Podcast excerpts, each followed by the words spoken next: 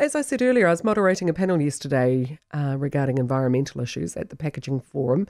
It's all of the people involved in packaging consumers, marketers, creators, the recyclers, the waste management. And it's a forum designed to reduce the amount of waste we have and to take the waste that is generated and turn it into something good. And I was very impressed by Jerome Wenzlick and his company Future Posts. They take soft plastic bags and face masks and turn them into fence posts and palings for garden beds. Now, we've spoken to Jerome before now, uh, but Jerome joins me now. Good morning to you. Morning, Kerry. Morning, morning. You're off on a trade and enterprise mission. So they tell me. Very exciting. So, what does that involve? Were you selected? Did you apply to go? I think they picked my name out of a hat, and uh, we'll, we'll take pity on him. Send them off. So, what what is the goal when you head overseas? Is it to showcase the technology to the world, or is it the product? Uh, a bit of both. Uh, the machinery and the process that we made here, Yeah. there's nothing like it in the world, and the rest of the world has a massive problem with plastic like what we have here. Yeah. and they've got a need for our posts, but they just don't have that bit in between. So, yeah, that's that's the bulk of what we're going over there to talk to people who are interested in it. Because I know you talked to ZB earlier in the year, but um, just for to to recap, where did the idea come from to take these soft plastics that many of us put our you know our soft plastics into these um, containers outside supermarkets and shops and have no idea what happens to it after that? Um, well, it was about five years ago now, I guess. Mhm. We were putting a timber fence around an old site, which Yeah. we didn't realise was a rubbish dump at the time. Yeah. And having trouble with the timber posts, and uh, we were having to dig holes in the ground to put them in, and every hole was full of plastic. Yeah. And it was that was the first idea. It was I wonder if we could just turn all of this into a post that you know doesn't break and doesn't rot and doesn't leach anything. And yeah, that's uh, that was the start of it. So it's been a bit of a battle since then, but here we are today. Oh, that's right. So, so where are you today? So you, you've got a germ of an idea. You then have to create the machinery to turn that idea into something tangible. Mm. Yeah, well, we we had a look at a few similar places around the world that were trying to do the same thing. Yeah. And, and that was a waste of time. They they didn't have a clue what they were doing, and it just would never have worked. Um, you know, the end product was no use for anyone. So we sort of came away from that and thought, heck, we better just put our heads together and make our own thing and design our own machinery here, which Yeah. we did. Um, got a firm down in Tokoroa Engineering, South Waikato Engineering. They helped build it all, and a few other plastic, uh, sort of old time uh, brains, you know, helped us uh, put it all together, and so that's what we did, and then basically pulled it apart and put it together again, and you know, on and on Yeah. to get that process and the whole everything to, to really work, which which where we are at now. And you are. You've you've got a market, and you're looking to expand the market. And what are what are the orders like now?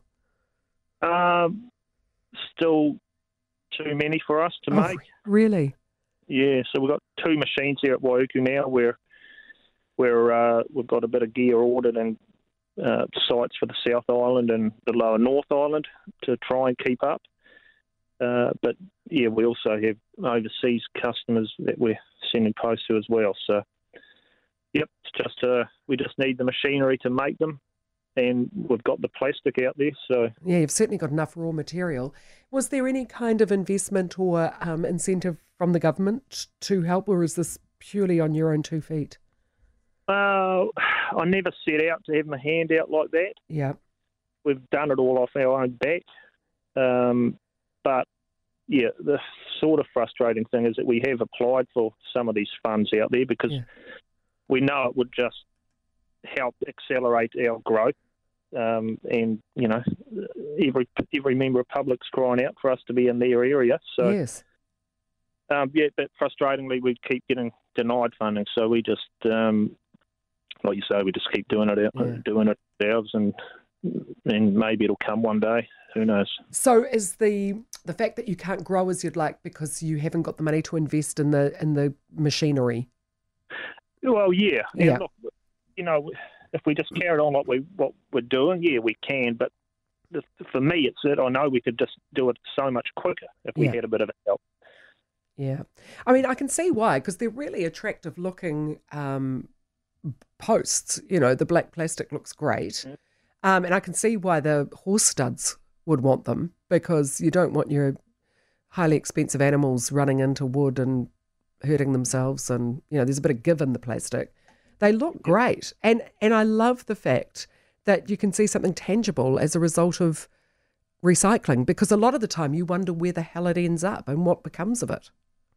Yeah, look, I still get people calling us saying, "Oh, you know, we've put all our soft plastic in the bins. Is it is it coming to you?" And yeah, every bit of it is coming here. We're, I think last month we recycled 250 ton of plastic, so Wow. And you so- could be doing so much more. Could be doing three or four times that. Yeah. Yep. Yep.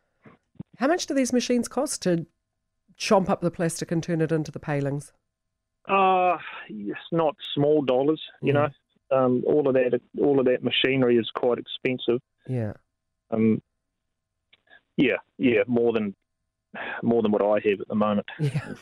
Right. But it's but it's actually a genuine business. This is not a subsidized business. This is not one that's, uh. you know, this is actually a smart idea, creation of machinery, taking a waste product and turning it into a product that people really really want. Yeah, look, and the, the key to we've worked our backsides off here for four years, so our machinery can produce so much, so many posts in an hour, Yep. which means it works, which means we can pay the bills and we Yep. can keep going. Yeah. and and it's the key to it. Um, and you know, people come here and they see it and they can see that we're real. We've Mm. got plastic going in one door and post coming out the other, twenty hours a day, six days a week. So can't be much more, more real than that. So where's the trade and enterprise mission going, Jerome? Uh, England and Ireland. Oh, perfect. Perfect. Yeah. Oh, well, have a great trip. Enjoy. And hopefully you'll be able to get the sort of investors that might be able to help help this business grow and gobble up more of the plastics.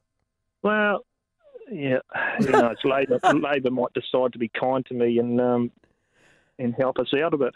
Well, yeah. Yeah, they might. You know, but then it's a sustainable business idea, so probably not.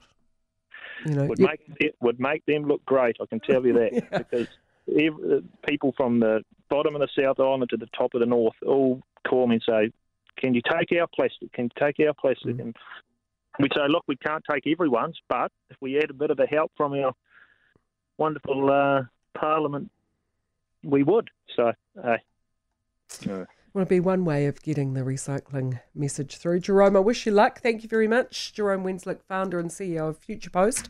Uh, Texas says, We use Future Posts in our vineyard. Amazing product, great story. Shame the government won't help. News Talk ZB, it's 16 to 12.